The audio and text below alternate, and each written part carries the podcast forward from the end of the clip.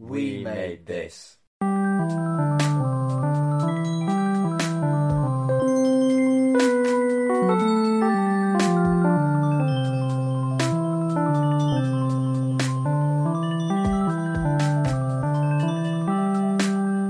Hello and welcome to Life's Milestones, the podcast about birth, relationships, and death, or alternatively, naming ceremonies, weddings, and funerals, right here on the We Made This podcast network. My name's Mark Adams, and I am a humanist celebrant. That means that I am accredited by Humanists UK to write and conduct humanist naming ceremonies, weddings, and funerals. And before we get into this week's episode, I just want to talk about a couple of things that have happened since the last time Life's Milestones was on the air. So we do seem to have a light at the end of the tunnel. We have a optimistic, borderline realistic plan out of the lockdown created by COVID 19 here in Britain. And we've got some dates that are currently what we're aiming for, which means that hopefully in the summer we'll be able to have weddings and naming ceremonies again without any restrictions. And I tell you what, I can't wait. I can't wait to be able to do my job. So, if you are thinking about getting married, if you are thinking about a naming ceremony, get in touch. I'm champing at the bit to do what I do. And as always, regular listeners of Life's Milestones get a 10% discount on those two ceremonies. I've got some other news as well. I've just finished training to do pre planned funeral ceremonies. That means that if you want to write your own funeral ceremony, you can do so with me with the assurance that I am accredited by Humanists UK. It's not necessarily aimed at old people, it's not necessarily aimed at people who've had a terminal diagnosis, but obviously, those are the kind of people that would typically be considered the kind of people that would be looking to do a pre planned funeral. It can be for whatever reason you like. It can be to help your family. It can be because you want to express yourself at your funeral when you've gone. Whatever the reason, and whatever your situation. I don't care if you're 20 and you want to do some planning for your funeral. Get in touch because I can help. That's something that I feel passionate about, but I also understand isn't for everyone. If doing this show has taught me anything, it's that everybody has different boundaries or opinions when it comes to birth, relationships, and death. But if you are interested in talking about a pre planned funeral, you can always get in touch with me for a no obligation chat. And if you decide you want to go forward, it can be done in stages with me. But I'll go through all of that if you do decide to give me a buzz. My number is 07966 781163, or you can drop me an email on mark.adams at humanistceremonies.org.uk. That's enough of me yakking about me. My guest today is a mate who I'm really glad that I got him on to the podcast because he's a lovely, lovely guy. I met Steve Cummins about probably about 10 years ago now, and I met him like I've met a lot of people that I know through British professional wrestling. And we've always got on, we've always chatted when we've seen each other. We've perhaps not been in the same circles for periods of time in those 10 years, but you know, I've always been so pleased to see Steve shake his hand and catch up. And over lockdown, we've both found some solace in podcasting. And I've guested on his podcast, he's now guesting on my podcast, and it's great to have him on board.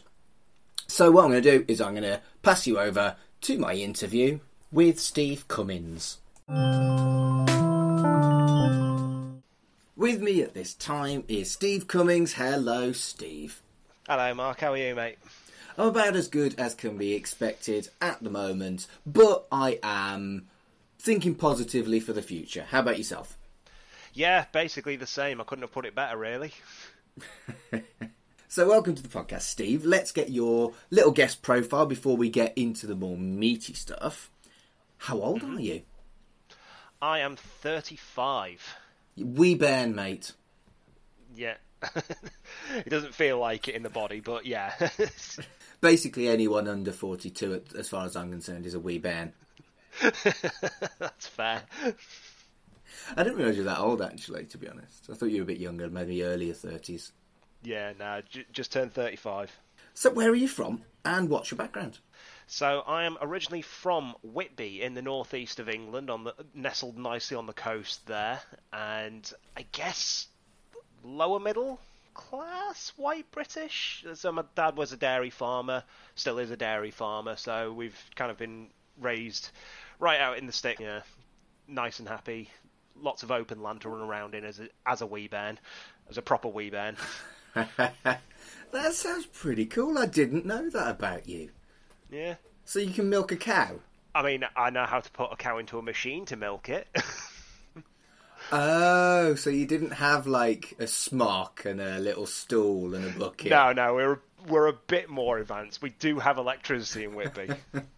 I mean, now I'm having images of you in a smock, and they're not as pleasant as they might be.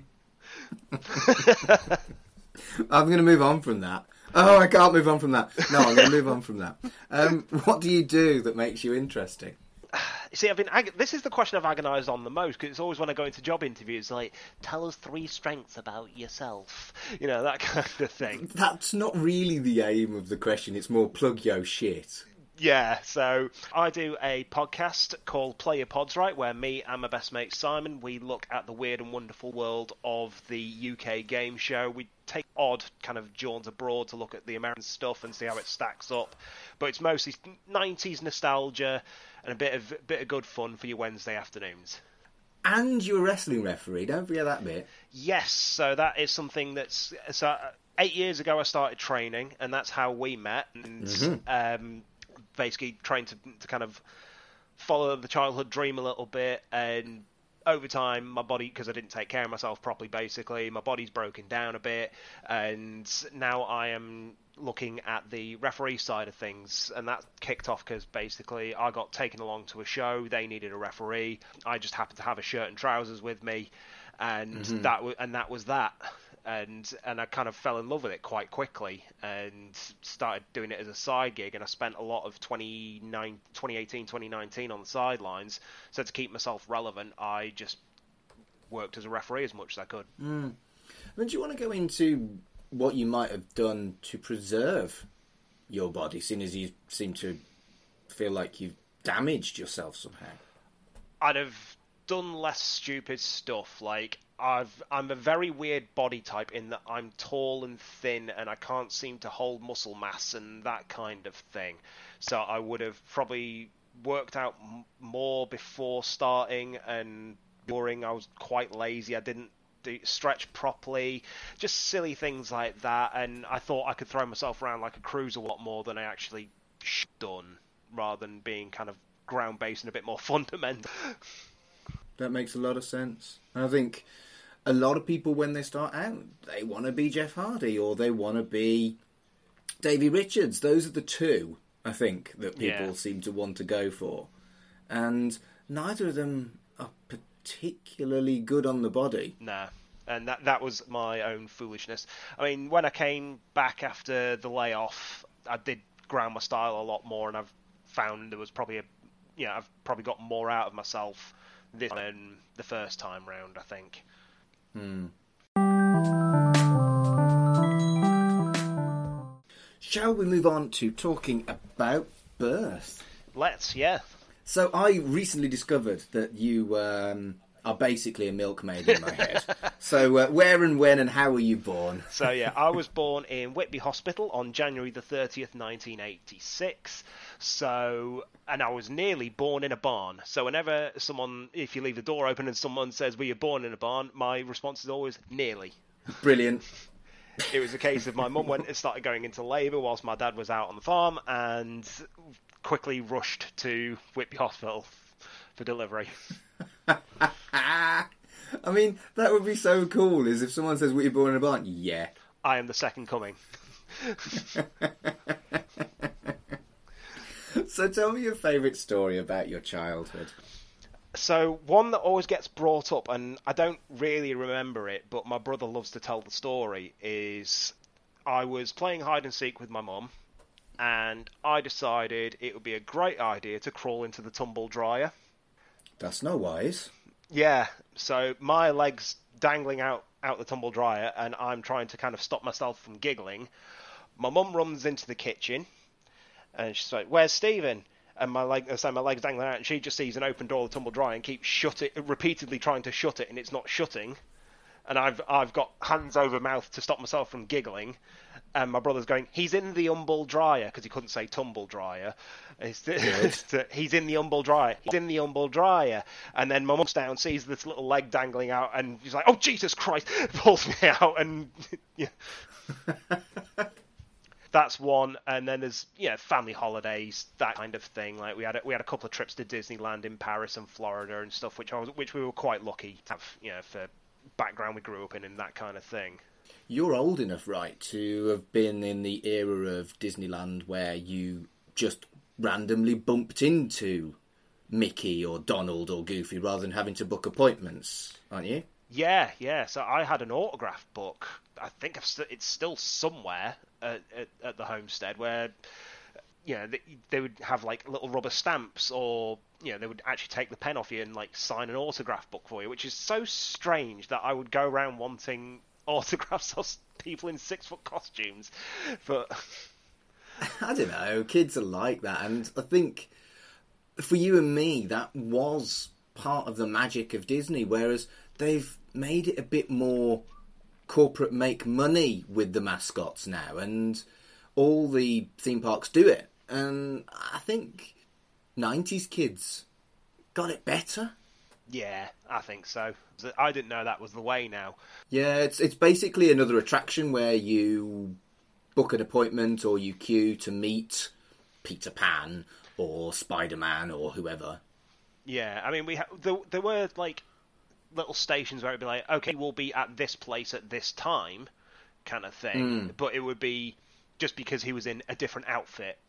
Like if you're in advent, right. if you're in Adventureland, he'd be in the kind of Doctor Livingstone, I presume, outfit.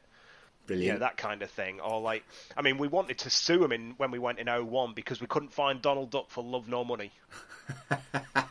through all the through all the Disney parks, we could not find a Donald Duck. Maybe there wasn't a Donald Duck. Maybe the Donald Duck was a lie. I hope not.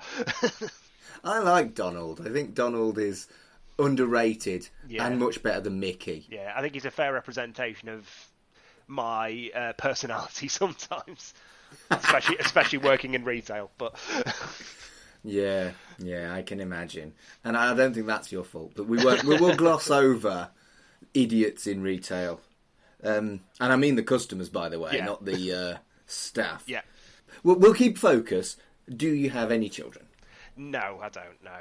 It's something me and the wife have spoken about multiple times. We've yo-yoed on it so many times. Yeah, do we, don't we? if not, why not? If so, why so? Kind of thing. But we've never kind mm. of hmm. concrete landed on anything. And is that still the case? You've not decided? We had a very frank discussion about it at the back end of last year, and we're still. I think what it's come down to is we're happy with how we are right mm. right now. We're just kind of. I mean, we're in the process of kind of considering career changes and things like that.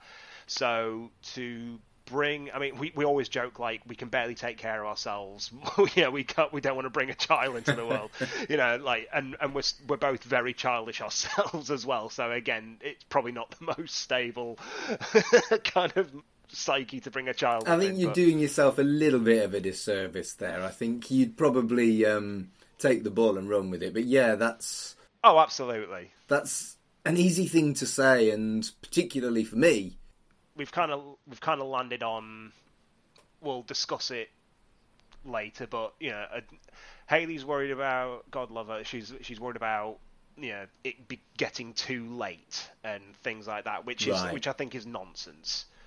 And I myself am worried it might get too late for me in, in other regards and things like that. But it, again, that's nonsense. You know, there are other alternatives and things like that. And and adoption is something mm. we've heavily, heavily considered when when it's all kind of when we kind of got to the bare bones of it all. It was like, yeah, adoption is probably, in a way, probably the nicest thing we could do. Yeah, yeah. From from a lot of standpoints, you know, it's taking a child out, you know, who who's without and giving them love and a family and all that kind of thing. You know, it's it's that's where the coins kind of landed for now. Obviously, it, it, everything mm. it, we're very much in a state of it could change tomorrow, but you know that's pretty much where we're laid at the moment. Fair enough. So, if you do have kids or you adopt, do you think you'll have a naming ceremony, a christening, or any other kind of ceremony to welcome them into the world? I think so, yeah. I think a naming ceremony would probably be the nicest way to go. Like I was baptized. I was raised very much in a Church of England household, and but mm-hmm. not practicing. Like we went to church every week and all that kind of thing, but we weren't strict or anything like that. Were you confirmed? Yes. Right. That's quite strict then. Yeah, but I think part of it was I felt like I had to. I don't know. Like because my brothers did it as well, and it wasn't mm. forced on us or anything like that. It was just it just got you know it would get brought up in a conversation, be like, oh okay, yeah, sure. Like we didn't question it or anything like that. So almost as a coming of age thing yeah. rather than an acknowledgement of faith. Yeah, that's I think that's how it was. I think was probably the best way to put it. Yeah, that's nail on head. I think, but as years have gone on and time's gone on and I've looked through it and I'm not religious in the slightest. I gave up on that idea pretty much not long after I was confirmed, to be honest. I kind of, and so it just kind of, I think it would be hypocritical of us to do that. Uh, but I think a naming ceremony, the more I've read up on it since getting to know you and, and the work that you do and everything like that, I think is just a wonderful way of doing it without that kind of sword of Damocles of religion kind of hanging over it, you know? Yeah.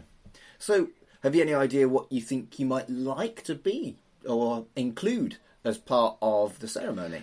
I think just finding something that fits as as much as you can gauge a child's personality at a young age, something that that mm. fits.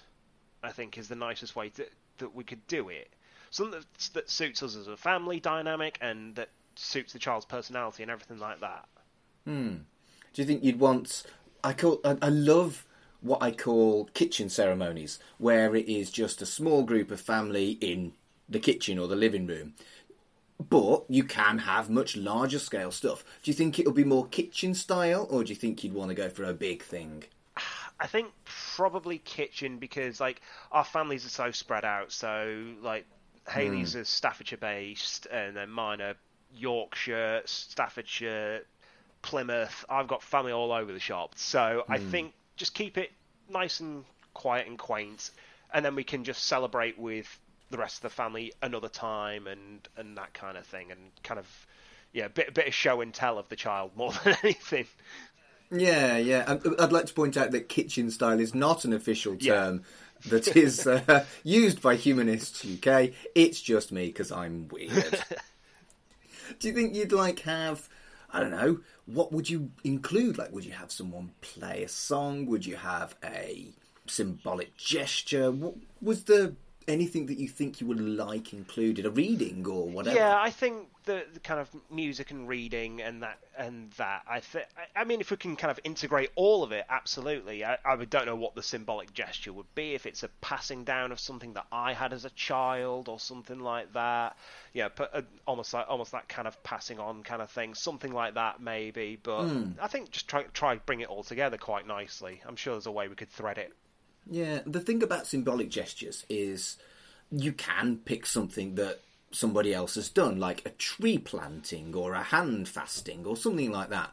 But the whole point is that it is so flexible that you can create your own secular ritual that you like, that someone else might nick going down the line. So I quite like this idea of a hand down kind of process that you're thinking. Yeah. I definitely think that that's something you should develop. Definitely, definitely. It's like I had this silver piggy bank thing mm-hmm. that is again somewhere at the homestead wrapped in twenty newspapers to keep to keep it safe. You know that I'm sure I could dig out and and would probably be the pass on. You know, like Haley's Mm. Haley's got a Christmas tree bauble she's had since she was knee high to a grasshopper that she'd probably want to pass on or something like that. You know.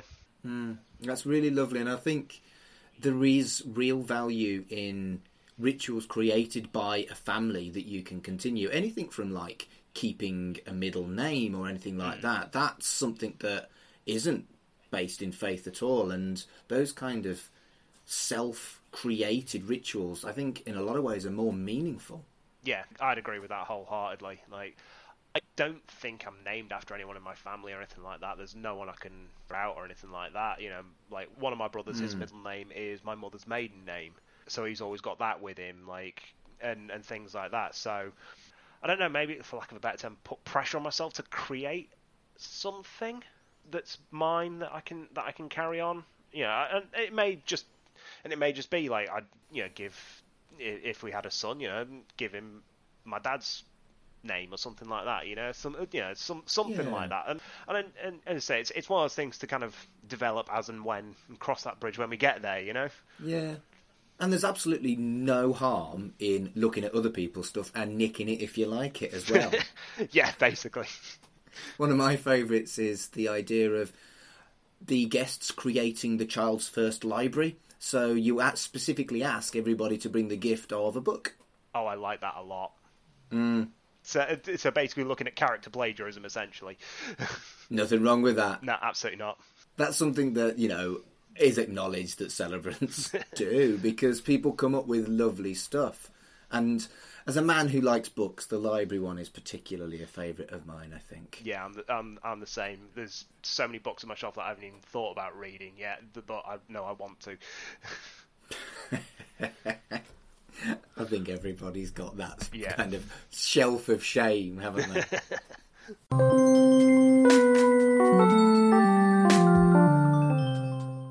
okay, let's move on to the section about marriage. Yep. And the first question, I do know the answer because you've already mentioned it, but are you married? Yes, I am. Yes, we've been married for eight years. It's a long time. Yeah, I mean we've been together.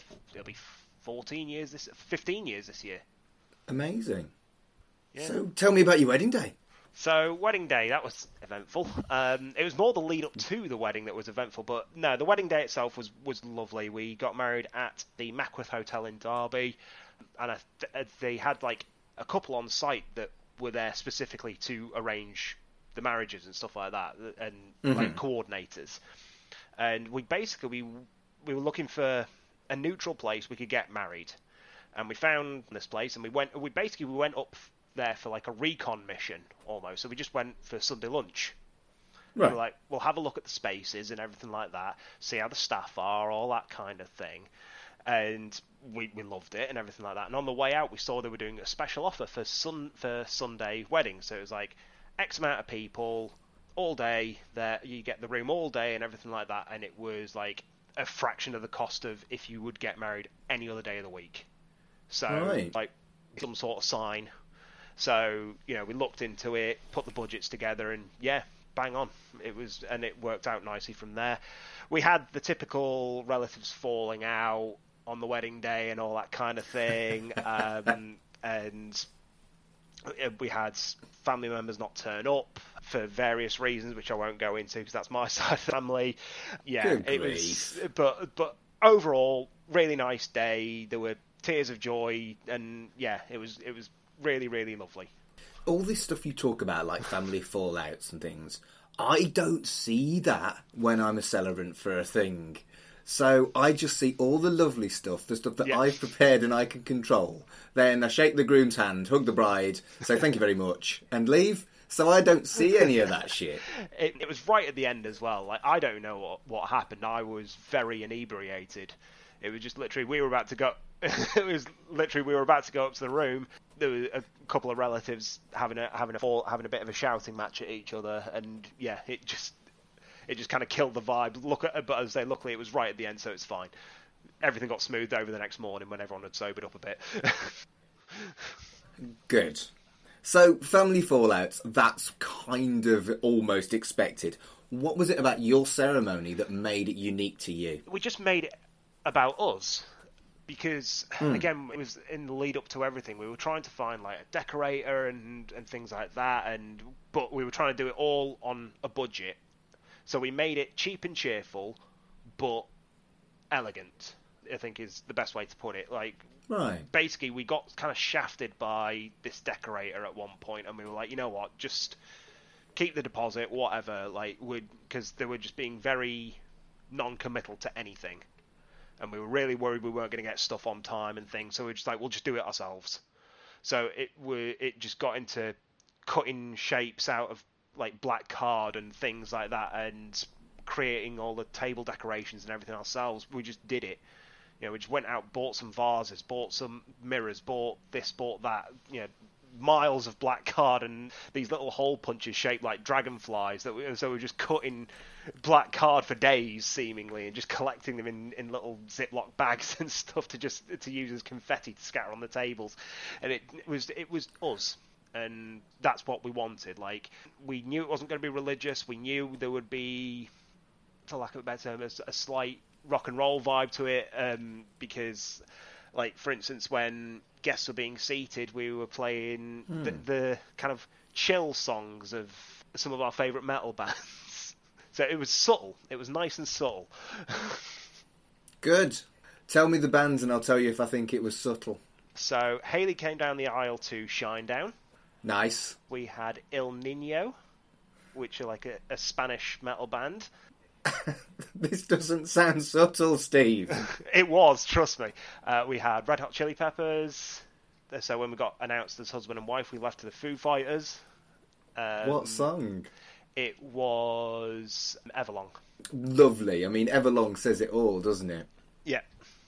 So that was Haley's choice. That because I had no idea. She was like, she's like, oh well, I, I've always liked this song. I was like, okay, it's about you. So yeah.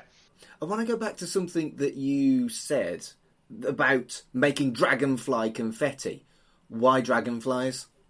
So one of the bands that we really like, uh, one of their logos is a dragonfly. So Right. and we've always just been like enamored with dragonflies as, as like a creature because they're very beautiful and and everything like that and I don't know uh, and so we just kind of ran with it and because we were getting married in the autumn and everything like that it just felt right That's cool. I love it when things are made specifically for the couple. Which track by Coheed and Cambria did you choose?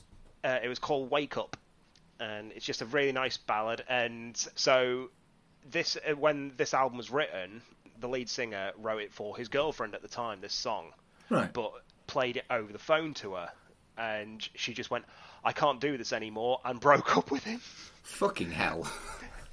He he scrapped he scrapped the entire album, but that song remained. But then when the album was finished and, and, and everything like that, and when they were mastering it and everything, they got back together and they're now happily married and have a child and everything. Oh, so he did end up with a happy ending. Good. I thought, bloody hell, Steve. That's yeah, happy happy ending at the end, happy ending and everything like that. But um, but we got a couple of looks during it because like you know, generally speaking, you're not listening to the song. You're, you're watching the couple do the awkward shuffle around Yes. the dance floor. Um, but one of the lines is, "I'll do anything for you, kill anyone for you." lovely, subtle. so we got a couple of people kind of went, "But wait, what?" Did, did I just say what I think it said? Uh, but you know, they quickly moved on. The ex-boyfriends and girlfriends were like, "Oh, there were none at, at the uh, ceremony, so it's fine. probably for the best." Yeah. Uh, that's do you know, priests do the. Does anyone have any cause for these people to not marry thing? I don't ever do that because I don't want someone to fucking turn up and say, "Wait a minute, should have been me." Yeah. I don't want that in my ceremony. no, I don't think anyone needs that in their lives, you know. no lawful impediment, etc., Yeah. etc. I just no. I mean, what would you even do? Yeah, that's just it. It's and I think it's got to be a good reason. Like, I mean, way back when it was, you know, she's not a virgin, therefore she can't marry, kind of thing. You know, in, in the Middle Ages, but. Now I don't really know what your proper lawful impediment would be, other than they're actually already secretly married, something like that. I think that's the only one. Yeah. I think that's the only one. and I just assume with my couples that they're not taking the piss. Yeah, basically, that's all you can hope for, isn't it? Really.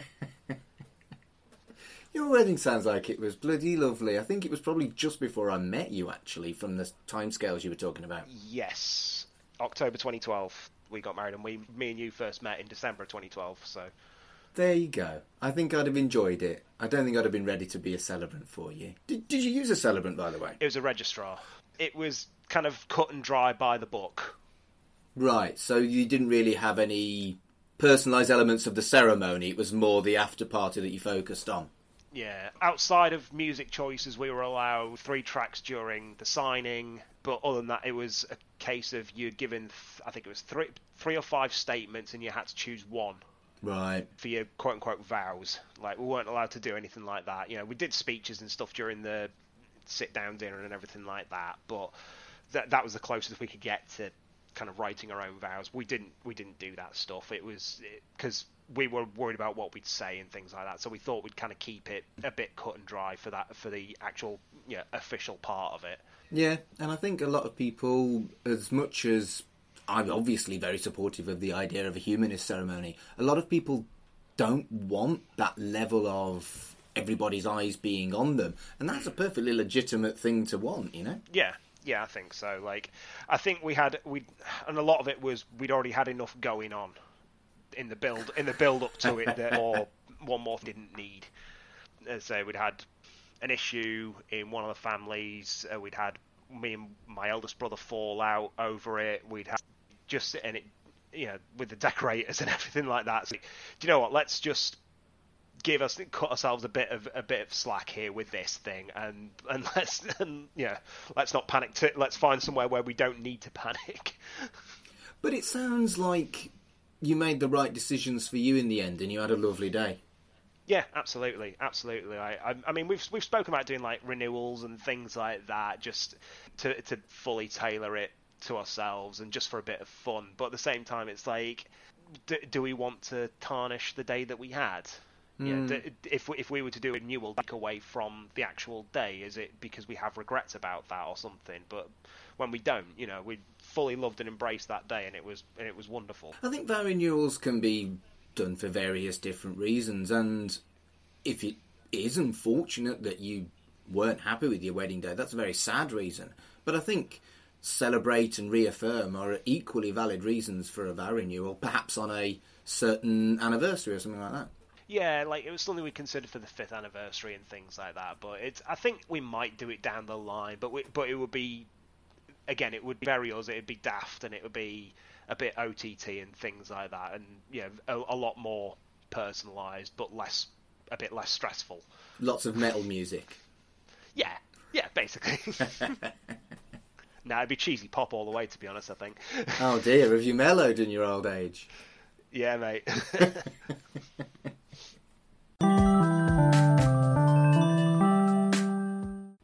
right, let's move on to the section about death.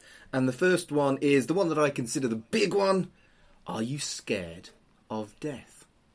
So there's like a famous Spike Milligan death of I'm not afraid of dying, I just don't want to be there when it happens. and I think that probably sums it up as best. Like, I was once upon a time and like I went through a big thing in my teens of being quite depressed and everything, and there were a couple of times I contemplated, you know, ending it all and all that kind of thing. Good grief! And it was the fear that stopped me.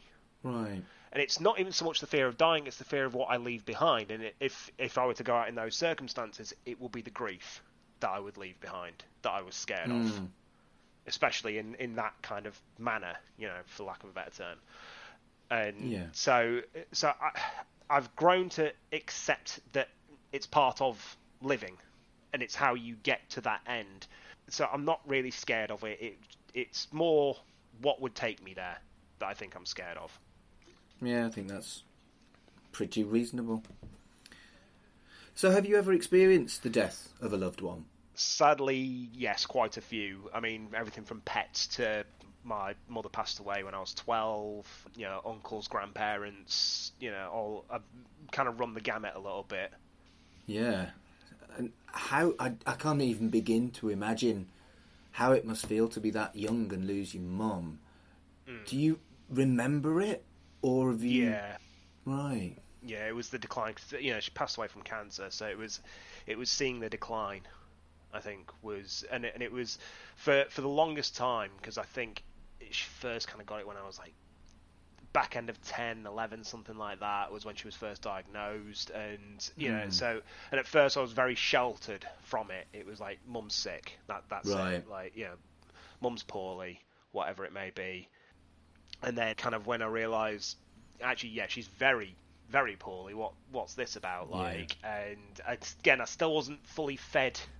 I was basically told it's cancer, and but wasn't told Yeah. what cancer is, what it can do, and all this kind of thing. Like, you know, I went with her to a couple of like treatments and stuff because my auntie came up, my auntie, her sister came up from Plymouth and stuff, and to be with her for for a while and stuff, and so I would go. I went with her to hospital a couple of times and and things of that sort. And I've yeah, I've got sudden vivid memories of my dad listening to a tape that was sent from like a herbal remedy kind of company Right. uh, kind of explaining what this drug was and what it could do and all you know and all this kind of thing like listening to that on a night when he thought no one was around kind of thing or Mm. yeah I'm I'm s- I'm upstairs playing video games but I can hear it downstairs in the kitchen kind of thing yeah Yeah, so you're talking about anticipatory grief, which arguably is one of the toughest things to deal with, right? Yeah, yeah, and it, it wasn't until a lot later that it all kind of caught up because you know it was very yeah. My dad's very stiff upper lip and kind of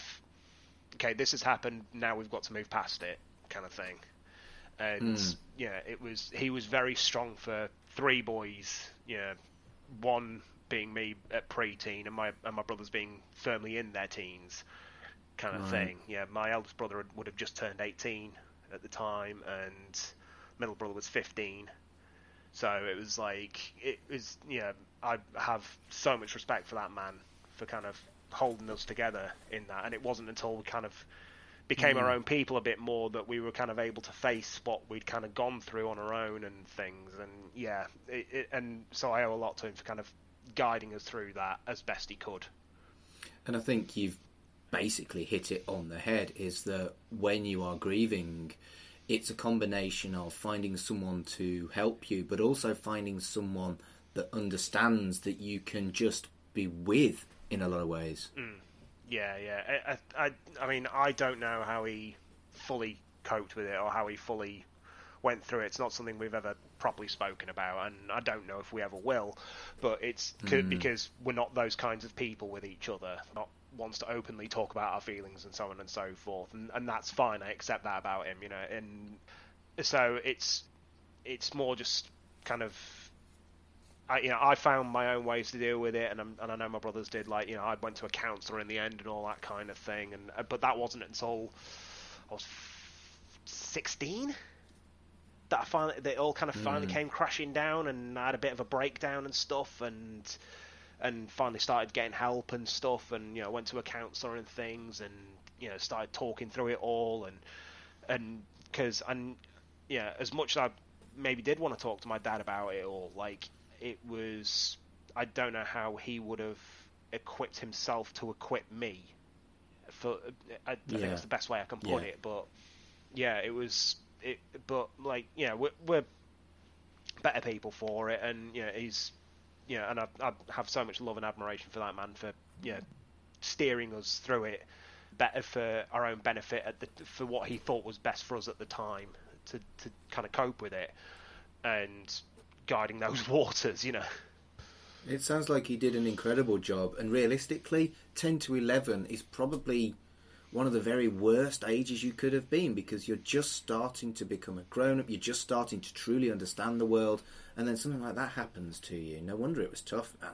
Yeah, yeah, and and obviously because yeah, his job demands him twenty four seven, and so he couldn't always kind of be around with us to kind of help us, yeah, Mm. as much as he would have liked. And he ha- he has opened up about that to me in the past. It's like you know he does feel a shade of guilt that he couldn't properly spend the proper time with us and things like you know he made efforts and uh, by that point I was grumpy teen and go away, go away, Dad. Uh, yeah, yeah, that kind of thing. But yeah, it was yeah, was what it was. There's something about the dad that tries really hard and just give going fuck off. Yeah. It's just I don't know many people who didn't do that. Yeah, And yeah, it's it seems that even in a situation like yours, there are some norms that don't change. yeah, yeah. I think so. So we're going to move on. Thank you so much for sharing that. That was a hell of a thing to share, and I think you've said yourself on social media that you appreciate the stories that people tell on this podcast. Uh, that's one of the heaviest, and I really do. I really am very grateful for you sharing that. But I think we'll now move on and talk about your own funeral. Do you want to be buried or cremated? I'm gonna have to go with a general consensus on this and be cremated. I think, and and I can't remember who it was. It might have been Matt who basically said he doesn't want to take up the space. yeah, I, and and I think that's probably the nice way. I mean, most my uh, the vast majority of you know relatives that I've lost were, were all cremated. My mother's buried, and it's nice to have that headstone to visit and things like that. But yeah, it's like I think I would rather be cremated. You know, just just yeah, again, free up some space for for someone else. You know, or something else. You know. Yeah, and I think that it is the headstone that is kind of the tipping point for some people. They don't particularly want to be buried, but they might want a headstone. Yeah, I'm I'm not a very ostentatious person, so I wouldn't want. Yeah, it's like I can be remembered in my own house, yeah, f- from the comfort of my own home, like yeah, and, and things Yeah. like that, you know, and, and I can still have something nice. Like there are plaques that people have and things like that, and it, you know, if I if, Yeah, decorative yeah, if I have that much impact on someone's life that they'd want to do that, you know, people get benches and things like that. Like I don't think I'd ever have that much impact on on a community or anything like that to warrant it, but you know, it's something like that, or hmm. you know, yeah, but yeah, as you say, like a decorative urn, something like that. Just you know, that that I think that's an easier way to remember me than having to travel to see a headstone. You know. Hmm. So, have you thought about what reading you might like to be read at your funeral? I have actually. So I had a couple of ideas, and they're both kind of based around the idea of like I'm not dead so long as I'm alive in the hearts of hearts and minds of those who knew me, kind of thing. And and it's not the end; it's just the start of something else, and you know that kind of thing. And so the first is, believe it or not, the final monologue from the movie Gattaca, of all things. Okay, good. For someone who was never meant for this world, I must confess I'm suddenly having a hard time leaving it. Of course, they say every atom in our bodies was once part of a star, so maybe I'm not leaving, maybe I'm just going home. That's lovely. I might nick that. I, d- I haven't seen Gattaca, so I wouldn't have heard that before. I haven't for the longest time. I haven't for the longest time, but and I had to kind of re-look that up and like I remember the ending being quite profound and all that kind of thing. And I mean the other one, it's it's a bit longer, but it's more just about uh, it's from A.D. Krug and it's more about like you know, it's not the end it, because an idea, you, you yourself are an idea, and an idea lives on, and all that hmm. kind of thing. It's a bit it, when when a almost comes off comes across like communist dogma a little bit, but when I really read through it a bit. But um, yeah, it's, uh, we view death as influenced by our upbringing. Death, the end, game over. If we were to take death in a different angle of perspective, such as an idea, as they say, ideas can never die. And if we were applied this idea to ourselves, the world would be significantly different. An idea can be represented by various embodiments and forms of it. However, these are just representation and not the essence of the idea itself. These representations of an idea can be destroyed, but the idea can never perish. View our bodies, our thoughts, our entire world to be a representation of our idea, then life is far different. The idea being that we are energy, we are an idea. If destroyed, the idea remains. Energy cannot be destroyed. An idea and energy is not defined or segregated into different segments. Everything is one, all connected, all the same, unity. So, in this perspective, death isn't so bad now, is it? Another one I like. Yeah. I've not used that, but I have used similar kind of sentiment in a lot of ceremonies that I've done. Yeah, they're really, really good, Steve. Yeah. I've had a lot of people go, uh, don't know, as their answer to that. So, again, thank you Yeah. for having a proper think about it. That's brilliant. Yeah. Again, just to go back to it, it's not the idea of death that scares me. It's also like the idea of the fading of memories Yes. and the mis or the misremembering of events, and you start to wonder if the memories you have attached to that person never really happened. You misremembering an event or something like that, and it's Mm. and it's a weird trauma within the trauma almost. Yeah. It- It's like, yeah, of course I have memories of family holidays and things, and you know, photo albums bring that back, and like, you know, I'd love to find some like old VHS tapes of Christmases and family holidays and stuff, just to see if the memory I have matches up to what actually happened Yeah. and things. And and yeah, it's like we live in a generation now where we can capture memories forever, but sometimes they're not true memories either. Which is, Yes. uh, I'm going into a whole other profound world here, but yeah, yeah, it's.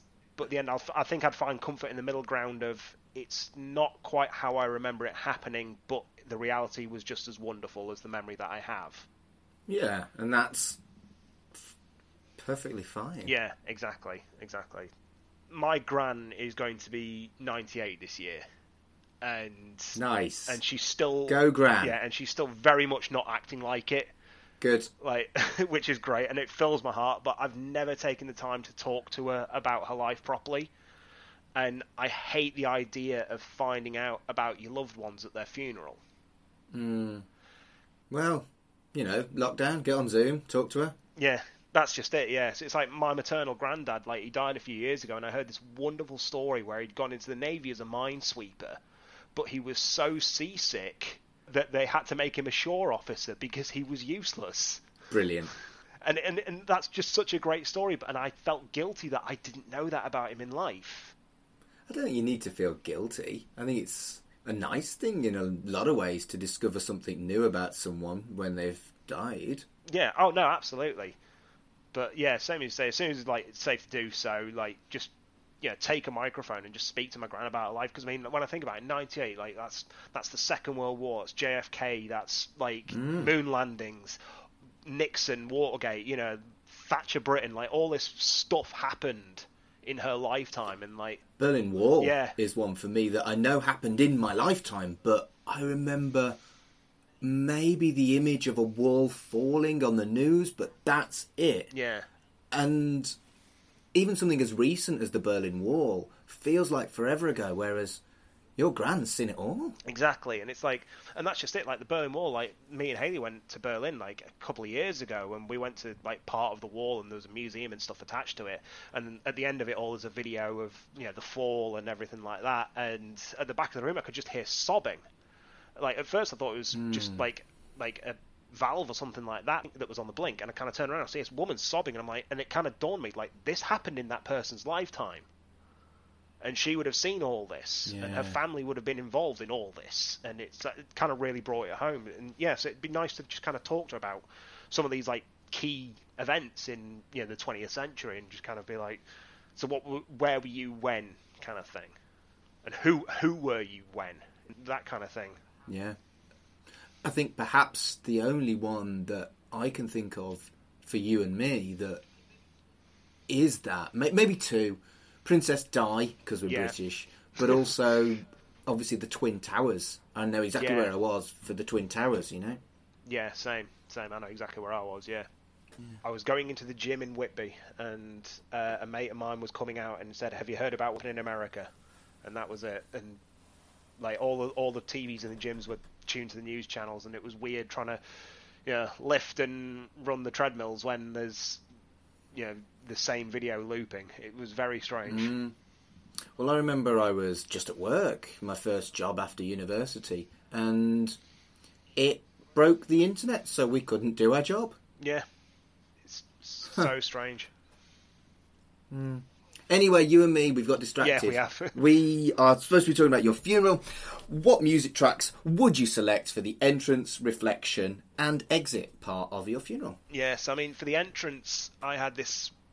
Like, if I died before my parents, I always, always had this weird joke in the back of my head that I'd want big burly blokes in suits and red rose in lapel to bring me into the Godfather theme Good. to make to make my parents wonder what I'd been up to.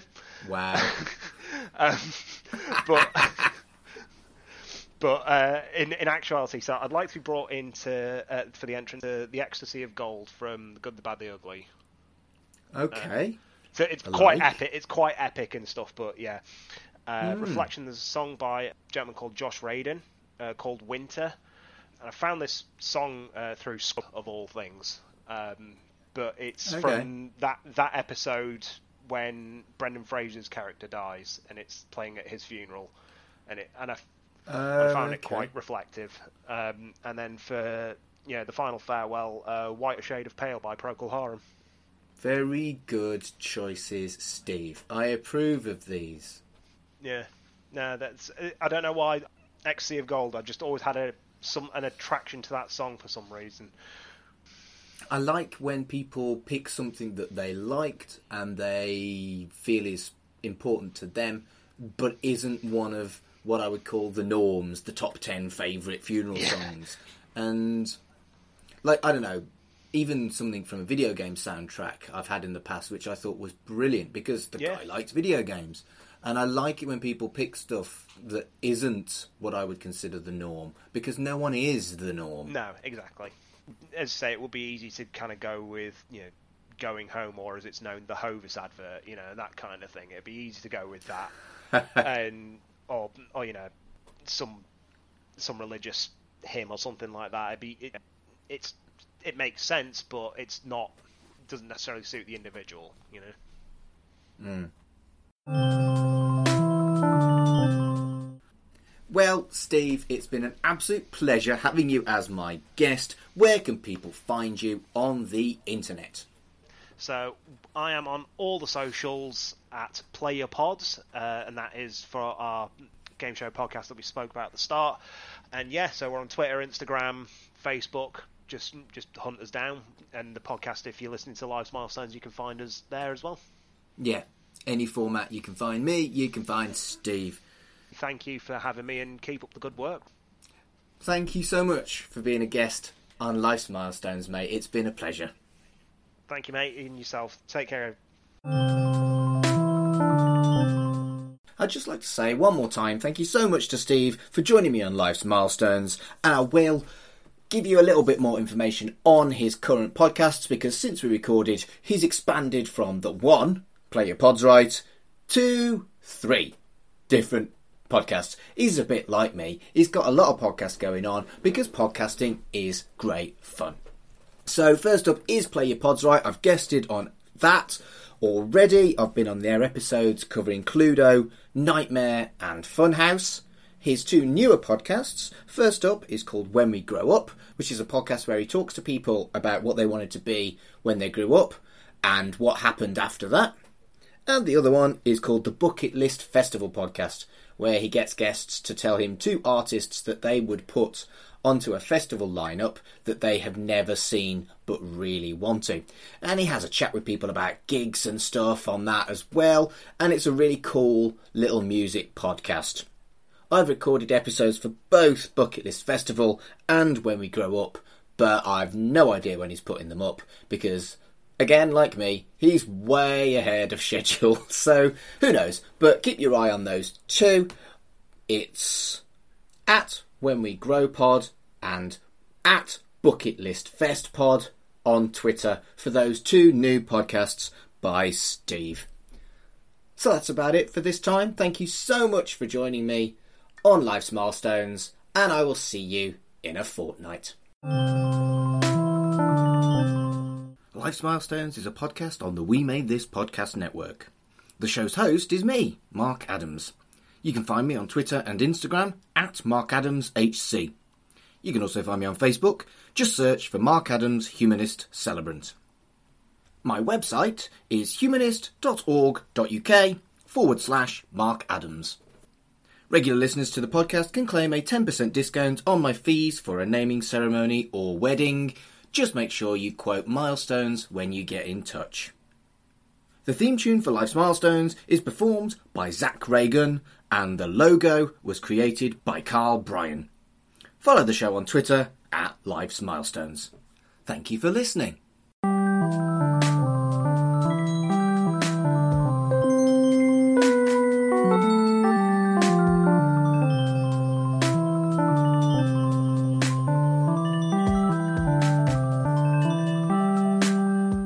Hello, everyone. This is Tony, Network Chief of We Made This. As you know, our podcast network brings together a brilliant assortment of talent who talk about all kinds of pop culture content, such as the episode you've just listened to. We're not going anywhere, but we'd love to keep the lights on for even longer if you're able to support our network on Patreon. For just £2 a month, you get your name in lights and the satisfaction of knowing you're helping us produce more great audio. And for £3 a month, you'll get your name in lights, but you'll also get access to an exclusive bi monthly podcast from the We Made This talent pool on podcasting, pop culture, and, well, you tell us. We'll take your suggestions. For less than the price of a coffee per month, you can help keep We Made This going. Just head to patreon.com forward slash We Made This. That's P A T R E O N dot com forward slash We Made This and get the ball rolling. Elsewhere on We Made This. Right in the childhood. At the moment, number one is Gummi Bears. Number two is Robin of Sherwood. Number three is Dark Season. And number four is The Tripods. Where are we putting Cyber City? This is going straight to the top, popping right to the top. Oh. I, I was all about this, yeah. My goodness. I was, yeah, I was digging this. And I feel like my top five for your stuff has been like everything's getting better and better. But yeah, this was, I was digging it. We dig music. She always makes me think of my mum, though, because my mum's middle name is Avril. Right, okay. I thought you meant because your mum was a skater boy, Because she was a uh. skater boy, yeah. or, or your dad was. Actually, my dad was. My dad, in go. his youth, used to play roller hockey. I don't think that's quite the same as being a skateboarder. He was a skater boy. He had Fair roller enough. Boots Don't diss roller boots. Roller boots are fucking rubbish. I tripped. I fucking tripped over a roller skate earlier, so roller skates can. F- Roller boots are coming back in a big way, man. I've seen loads of people doing fucking skating. that and that like that. that is true. Actually, you've seen. I always wanted some and I never got a pair. You could get some now. Yeah, yeah. Could, could have had some for your 50th birthday. That wouldn't have been a midlife crisis, would it? I'll probably kill myself by I'm 51. Yeah, don't do that. We've got a load more episodes planned.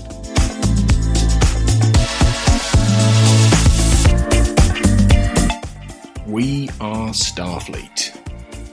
they want to share their their joy, their feelings, you know, whether it's happiness or disappointment. And I understand, but Thursday afternoon, you know, taking a screen grab of the final act and like the big reveal and just like, oh my god, I'm so excited. And then hashtagging like Star Trek, Star Trek Discovery, Star Trek Picard, Yeah. Star Trek Voyager. It's like, come on, man, you're spoiling it. Yeah, I uh, I hate spoilers myself. I I do. Whenever there's something I'm looking forward to, I do try to stay off of any and all social media if I can. Check out all of these shows and more on the We Made This podcast network.